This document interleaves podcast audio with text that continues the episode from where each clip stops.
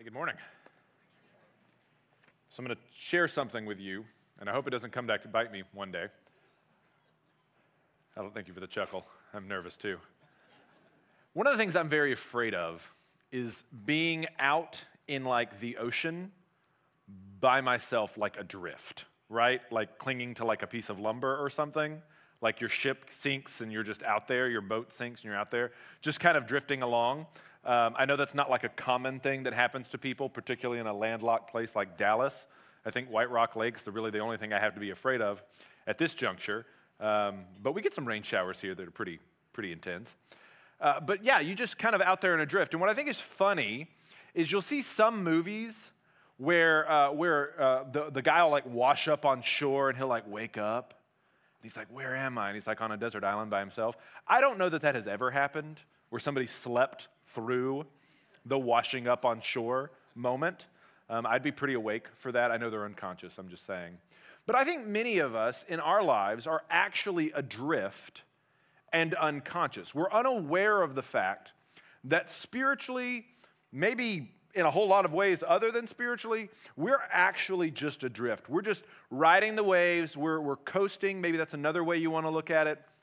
We're coasting through life, and we don't sense a great deal of purpose. Maybe, and I'm, I'm in middle age now. And so you kind of realize that like your life is what the sum of your decisions right now. And like you're kind of on a track. Like I really can't just quit um, being, I guess I could, but like it's not like I could go back and be a doctor now. It's kind of that, that door's closed. I don't know that that door was ever really open uh, for me.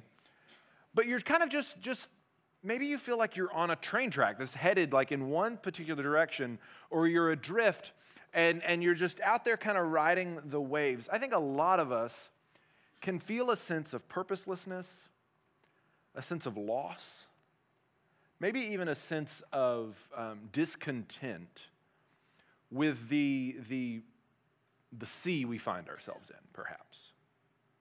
And so, what I want us to talk about today is I want us to talk about the fact that, that we have a God uh, who can guide us. And, and we're in the book of Proverbs, as TJ mentioned, and this is our second week studying it. We're going to look at this idea of guidance and the fact that God wants to guide us through our lives to a safe harbor, to a safe place, resting with Him. And so, what I want us to do, as TJ mentioned, I want us to think, I want you to actually have a decision. And we're going to kind of walk through some exercises, walk through some praying about this decision. I want you to think about a decision that you're facing. And we're going to see if we can apply some of these ideas to it. We're going to be in Proverbs chapter 16 for most of our time. And I want us to see three practices that kind of help us navigate the decision making process. So, first, let's talk about a practice to avoid. And that is, we can't look inside ourselves. We can't look inside ourselves. Verse 1 of chapter 16 The plans of the heart belong to man, but the answer of the tongue is from the Lord. All the ways of a man are pure in his own eyes, but the Lord weighs the spirit. Commit your work to the Lord, and your plans will be established. So, one of the things that Proverbs tries to do really well is to set your life on a course so that you can arrive where God wants you to be. You can live a wise life. And one of the things that's mentioned here in these first three verses is there's a little bit of tension that's created between the first line in each verse and the second line in each verse. Because the first line is kind of what a human being does. This is what I'm going to do to plan my life. This is what I'm going to do to chart the course. And the second line is kind of what God does. It's kind of his place in all of it. It's what he does. And this tension that we feel is one of the major reasons why I think seeking guidance from God is difficult. So let's tease out some of these tensions that we feel, and then we'll try and tie it up there at the end. So the first tension is expectation versus certainty. Expectation versus certainty. Verse 1, again, the plans of the heart belong to man, but the answer of the tongue is from the Lord. So the heart is the seat of your identity in the ancient world. It was the core of your being, right? And from there, we tend to make plans, which makes a lot of sense if you think about it, because we don't make plans kind of non committally. And what I mean by that is when we make plans, we get real attached to our plans, right? Like if it's in my calendar, it must happen. Now, we do it with big things. Like, I plan on dating somebody. I plan on getting married, having 2.5 children, having a house, and da da da da da. And then, you know, that's my plan. Or I plan on pursuing this career, getting this degree, having a fulfilling career, and then retiring early enough to where I can still enjoy some of the life that I have left. That's my plan. And when somebody throws a wrench in those plans, we're not like, oh, yeah, no big deal. It's fine. I, I, I'm not going to get to do that thing that I wanted to do. I can't do math, so I can't do that thing I wanted to do. Or, you know what? I'm in my 40s, still not married. It's fine. It's okay. No big deal. You know what? We even do it in small things. Some of you are thinking about right now what you're going to eat after I finish up. And some of you are full of righteousness and hope that you have chosen Mexican. And God bless you. But some of you are degenerates and are thinking about Mediterranean food. And you all are in the same household. One of you is going to be disappointed. Or you're going to do that thing where, like, one of you goes to like a shopping center and you get one thing, and you go to the other, you meet in the middle. That's great. That's compromising. Take advantage of that. But we have expectations. But look what's said in the second verse, or in the second part of the verse. But the answer of the tongue is from the Lord. The word of the Lord knows no such thing as expectation. Now, what I mean by that is when the word of God comes forth, when God speaks, something happens. How does he create? He speaks, let there be light. How does he heal? He speaks. Think about when Jesus heals somebody, he usually speaks. When he forgives somebody, he usually speaks. When he calms the storm, what does he do? Does he like clap his hands? No, he speaks. The Word of God is the single most effective power in all of existence, and it is a certain power. God doesn't operate with expectation, God operates with certainty, which is very different from the way we operate, right? Now, when I have expectations, I expect to finish my sermon today. I know, I'm sorry, but I do expect to finish. Now, I can say that because I'm so close to actually finishing it. I expect to take my next breath because I'm so close to taking it. Now, could there be a fire alarm that makes us leave early and, and, and I don't finish? Sure, it's not likely. I gave somebody an idea just then. They're like, wait a minute. It's not a bad idea. I get that Mexican sooner. But if I want to preach 30 years from now, or 40 years from now, 50 years from now, it's a lot less certain, right? The further away we get from something, the harder it is for us to plan. That's just common sense. That is not the way God operates. Before God created anything, before human beings fell, God knew the plan to redeem and restore the creation that doesn't even exist yet. God is certain about what will happen, and this creates tension between us because we are a people of expectation that crave certainty. And God is a God that is certain that certain things must happen. Second tension perception versus reality. Verse 2 All the ways of a man or a woman are pure in their own eyes, but the Lord weighs the Spirit. What's more is when we make plans, we think they're good plans, right? And I don't mean like, oh, this is a good plan. We think like they're righteous plans, they're just plans, they're noble plans, right? We think our motives gen- generally are pretty good. We justify ourselves. We do a lot of work to justify ourselves. But that's not the way the Bible says. The Bible says it's not always the case. You are a complex human being. You do not understand all the reasons why you do what you do. It's impossible, particularly in every decision. You cannot think about every motivation that goes into every decision you make. You just don't have that kind of mental capacity. One, you don't remember like six years of the most formative years of your life, being born and then early childhood.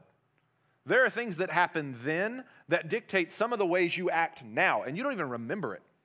What's more is you may not even be aware of it. That's okay.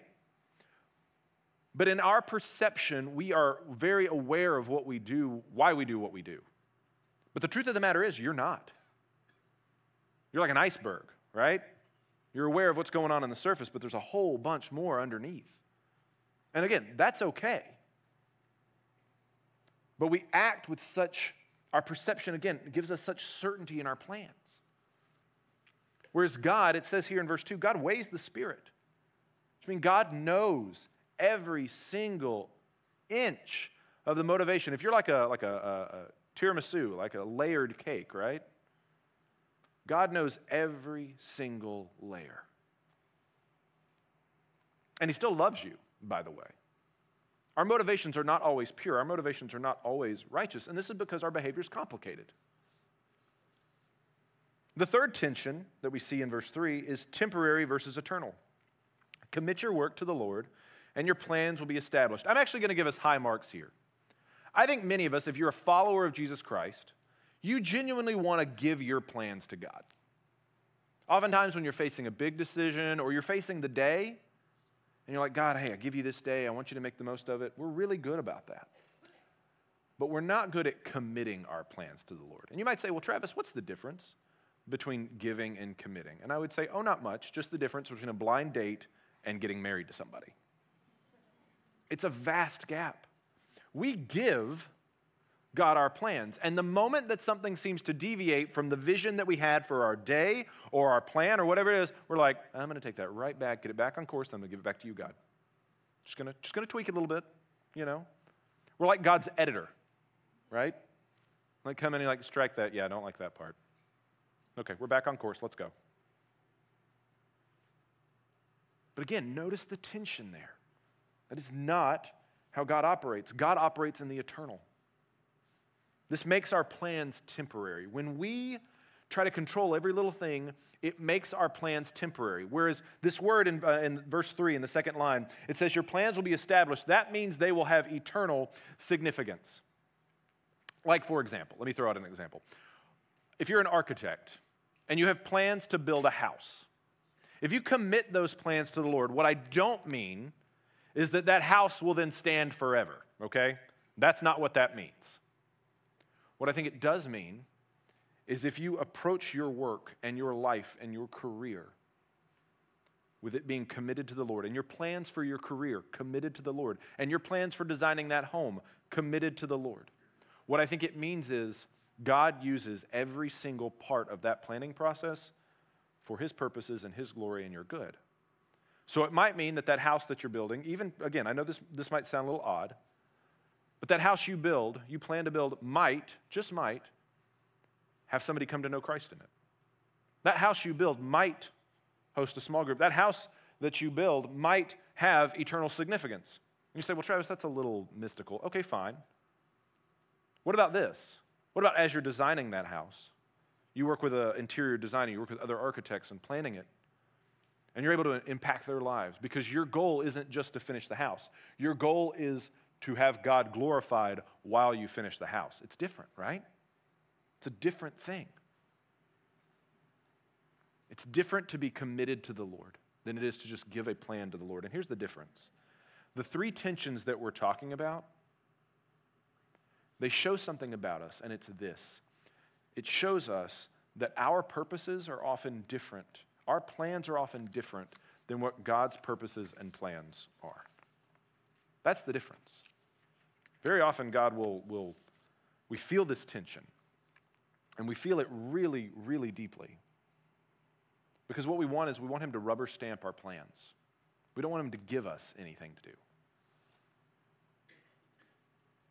Now, it hasn't always been this way. Adam and Eve lived in a, in a position where they trusted God's guidance and they were able to live in God's guidance without rebellion. But we don't do that because we're post fall. We, we, one of the things you need to understand about yourself and about every single human being is that we simultaneously want God's guidance and resent God's guidance at the same time. And until you recognize that those two things are going on in you, you will never really trust God's guidance in your life. That you won't you don't recognize that there's something inside of you that pushes against God's guidance for your life. It's innate, it's part of the human condition. So you both want it and you both resent it. It's strange, but it's true. And this is why you can't trust yourself. This is why you can't just look inside yourself and be like, yeah, I can, I can figure this out. Now, I don't mean you should discount your voice altogether, but if the only person you trust to make decisions is you and your gut, you are not listening to the Lord.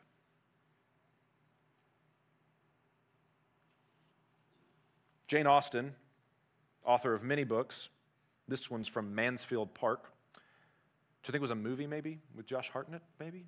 Am I right about that? Anyway, we have all a better guide in ourselves if we would attend to it than any other person can be.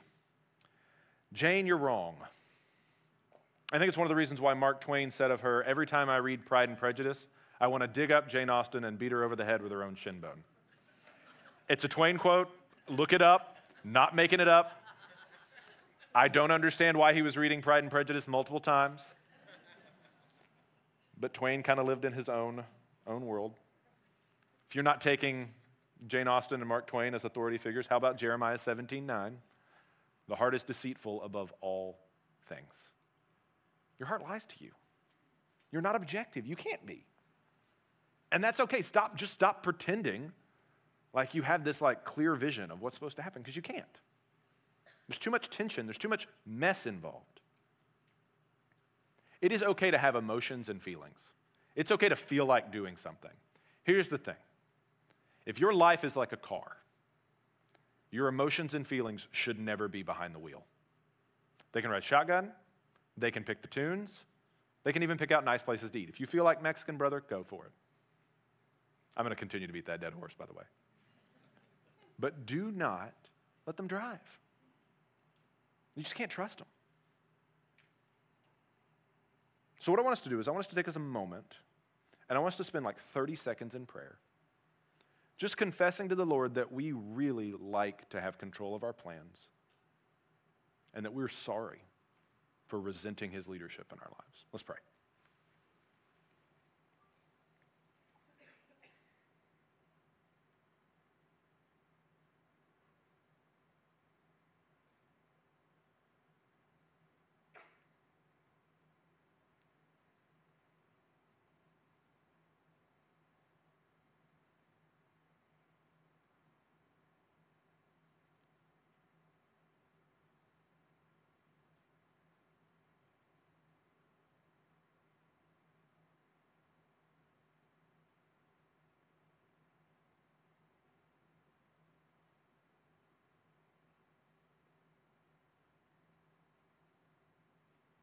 Amen.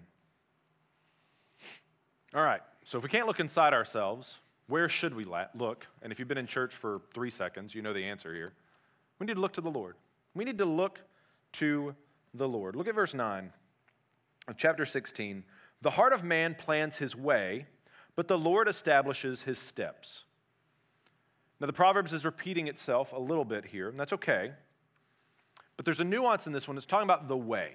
Now, the way a person should go. Now, if you want to know what a person's way is, the best way I can describe it is everything, the macro decisions you make and the micro decisions you make underneath there. So you might say, hey, I'm going to go to college, I'm going to get a four year degree so that I can have a good career. That's a macro level decision. But the micro level decision along the same vein is I'm going to wake up today and not skip class so I can get a four year degree and have a nice career. That's the micro decision on it. But all of that constitutes the way of a person. Okay? So that's your way.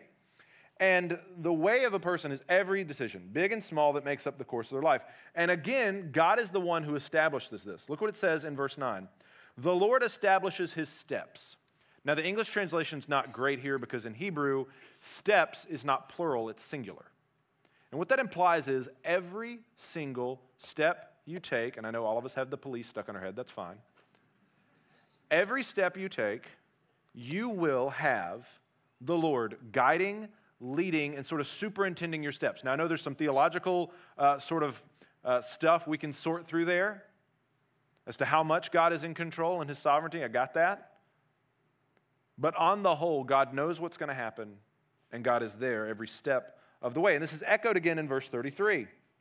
The lot is cast into the lap, but its every decision is from the Lord. Now, this is really fascinating because it's talking about the lot. The lot was this Old Testament means of discerning the will of God, and essentially, we don't really know what it is. But the best way I can describe it is it's like having a die, and you would ask it yes or no questions, and then you would roll the die.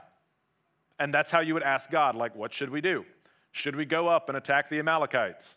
Yes. All right, let's go. Again, really cool that God sanctifies that. Um, I would not try it today. And the reason why is because in the new covenant, which is what we live under, if you are a follower of Jesus, you have the Spirit of God living inside of you. Now, I know many of you would love to have a magic die that told you what God wants for your life. But I promise you, the Spirit of God is way better. Way better. But rather than getting into all of that, let's look at the fact that God took in the Old Testament and in the New Testament and he is providing ways to lead and guide his people. God desires you to follow him. God wants to lead you. God wants to guide you. God's guidance is not this thing uh, that you have to, to, it's not this secret thing, right? Most of us think God wants us to follow him in the same way that an older sibling wants their younger sibling to follow them after mom said you have to take your little brother or sister with you. That's how most of us are. We're like, oh, okay, fine. Like, God's like, yeah, fine, whatever. Come on, sinner, let's go. Jeez. That's how most of us think. But God desires to guide our lives. He does. This is what He wants for us. If you look throughout Scripture, Genesis 12, He tells Abram, Go to the land, what? That I will show you. Isaac, Jacob, Joseph, the rest of the book of Genesis are led and guided by God. He leads Israel in Exodus with a pillar of cloud and a pillar of fire. He guides David in preparing the materials for the temple. He guides Solomon in actually building the temple. He leads Israel through the prophets into and out of exile. God desires and shows again and again and again that He wants to lead us and guide us. But often we think that God is reluctant to do this. We feel like God is reluctant to give us the guidance that we want. And so what we do is we think it's this mysterious, magical thing that we have to figure out. And so we tr- this lets us fall into sort of weird practices. Like we'll look for signs that seemingly are just kind of unrelated. We'll be like, Lord, had a really bad day at work.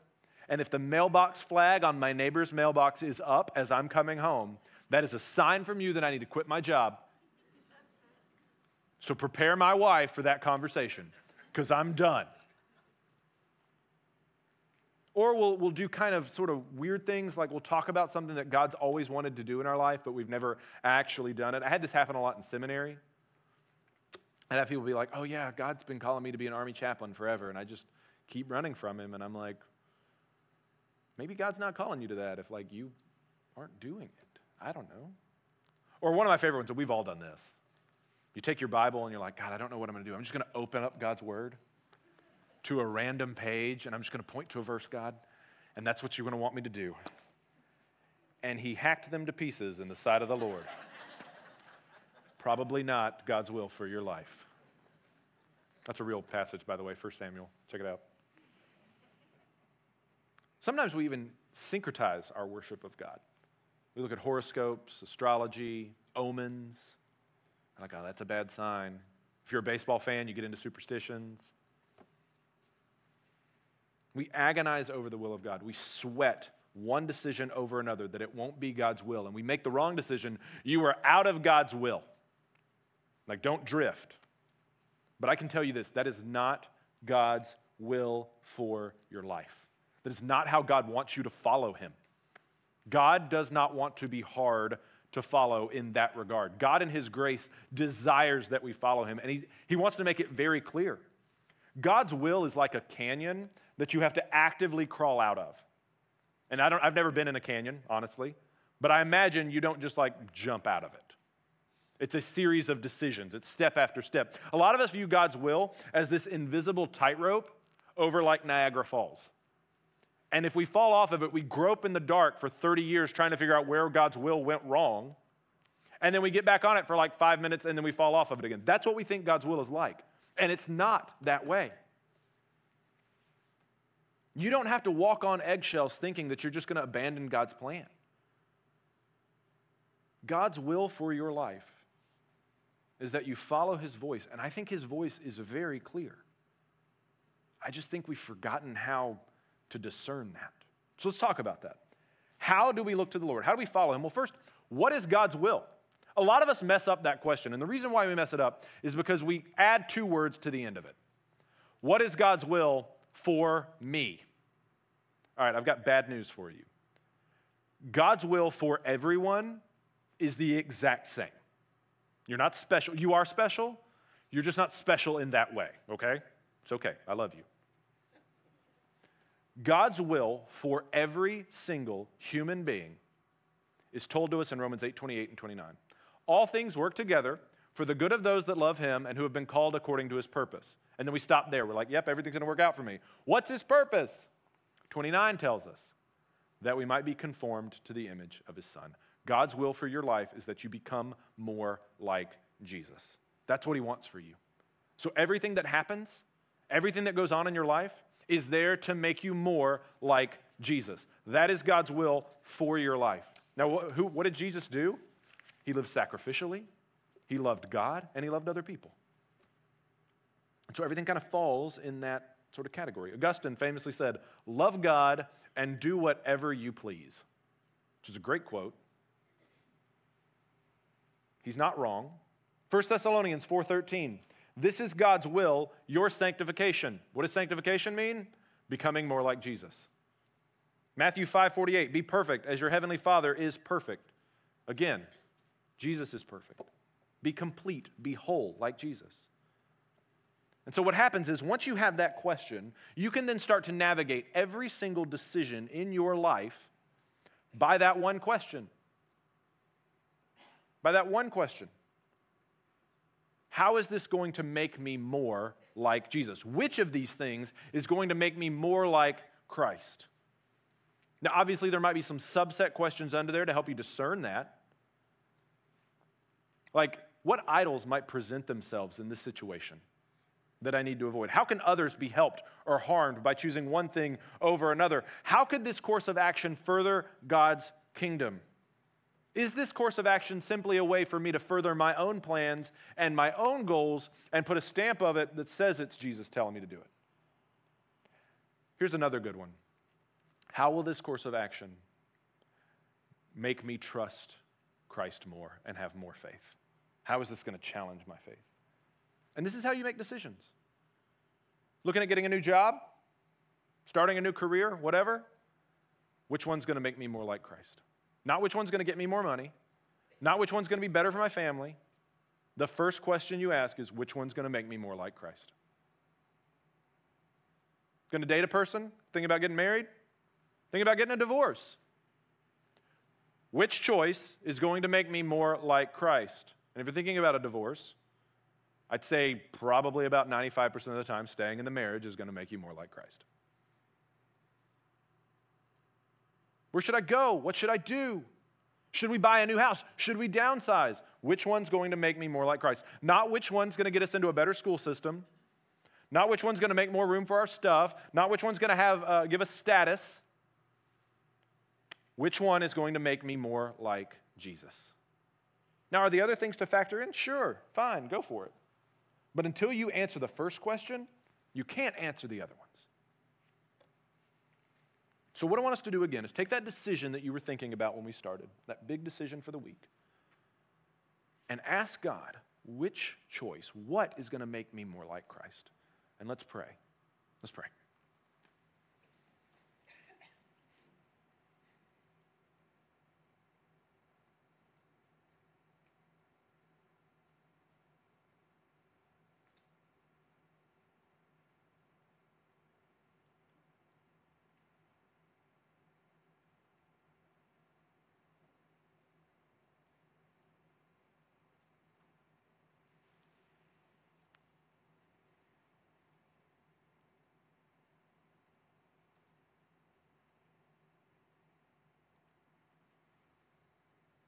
Amen. All right. One last practice to adopt is that we have to look to other people Look at verse 14 of chapter 11. So we're going to skip back a couple pages here. Where there is no guidance, a people falls, but in an abundance of counselors, there is safety. You need people to go alongside of you because when you ask the question, which one's going to make me more like Jesus, sometimes it's not real clear. Sometimes you're like, I don't know. Sometimes our motives, again, aren't clear. We can't trust ourselves, right? Some of you, when I started talking about the other things that you might factor into a decision, you were like, well, I should think about those things. That's that resentment of God's will in your life that keeps coming up, by the way. That's what that is. So we need guides, we need other people with us to lead us and guide us and talk, bounce ideas off of, all sorts of stuff like that. What's interesting too about the Proverbs is they never actually advocate for one counselor. They always advocate for a multitude of counselors, many counselors. This is how we combat that tendency to, to make our plans about ourselves. You need advice, you need counselors at every level spiritual counselors, professional counselors, people who are there to help you with your job, people that are there to, to counsel you through, through mental illness, right? Let me say this anytime you are planning on doing anything, anytime you're planning on having, making a major decision in your life, you should talk to at least three people that you trust. And here's the problem with that most of us don't have three people that we trust to spiritually guide us. And this is why you need to be involved in a group. Look, you don't need to be in a connect group maybe to hear another person teach. We have some great teachers around here, and you will be fed and nourished by them, absolutely. You probably don't need a connect group to have uh, a social calendar. You've probably got enough people to hang out with and be friends with. What you do need a connect group for is a group of people that when you are stuck and you don't know what to do, people that will know you well enough and know your walk with the Lord well enough to sit down beside you and say, let's figure out together, let's pray together, and figure out which one of these things is going to make you more like Jesus. That's what you need a group for. You should get one today. If you're wondering what decision you should make, the answer is, is, is very obvious. You should be in a group with other believers. Secondly, another great place to find wise counsel is among the dead. We're very arrogant as a generation. We tend to think that we've got it all figured out. But we also live in a really cool generation where you have access to tons of stuff written by people who are dead. So I would encourage you read, listen to people who have come before you.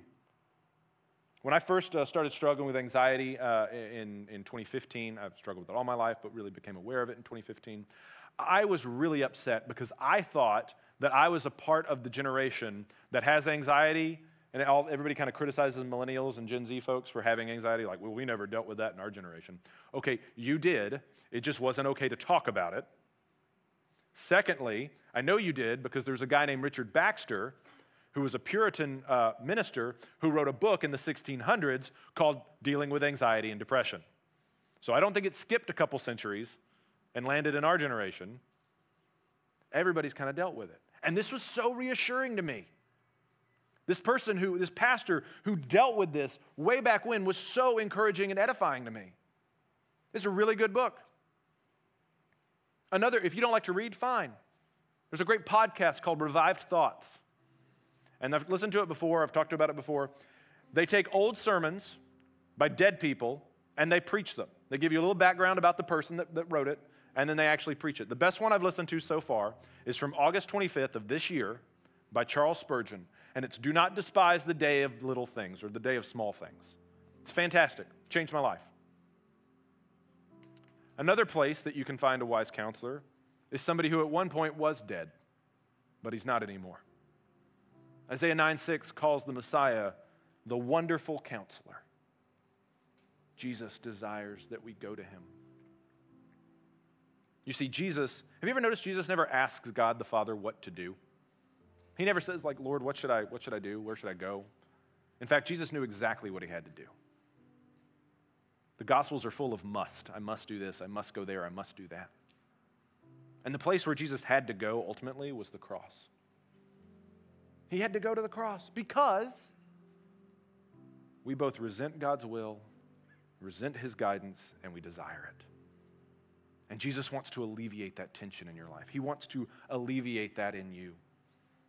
He wants to make it very clear what you need, and it's that you need Him.